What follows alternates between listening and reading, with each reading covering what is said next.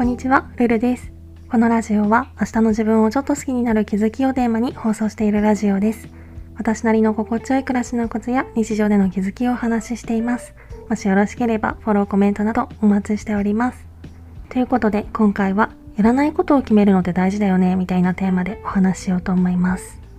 意識的に最近完璧主義な傾向を緩和させようとしている甲斐あってか、ちょっとずつだけど守るべきラインと守らなくてもいいライン、まあ、完璧にしなきゃいけないところとしなくてもいいところの区別がつくようになってきた感覚があって、で、私は守らないと今後の人生に重大な影響があることっていうのを守るべきライン側に、で、逆にそうは思わないことは守らなくてもいいライン側に入れて、物事のやるやらないの判断をしているんですけど、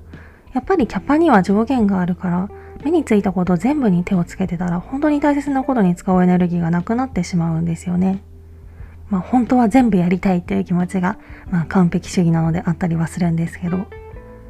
で、日常生活の中では忙しい時は手を抜ける家事は潔くパスしたりとか、あとは課金することで時間とか労力を浮かせたりするっていうこともよくするし、あとは、例えば会社とかで本心では別に仲良くしたくないような人と無理して仲良くしようとしないとか、あとは相手に感じたちょっとした違和感を種に、いちいち怒ってるのかなとか、誤解されたかなって不安になったり、そういう今更どうしようもない不安をできるだけ抱かないようにするっていうのも、節約すべきエネルギーに含まれてるんじゃないかななんて思っています。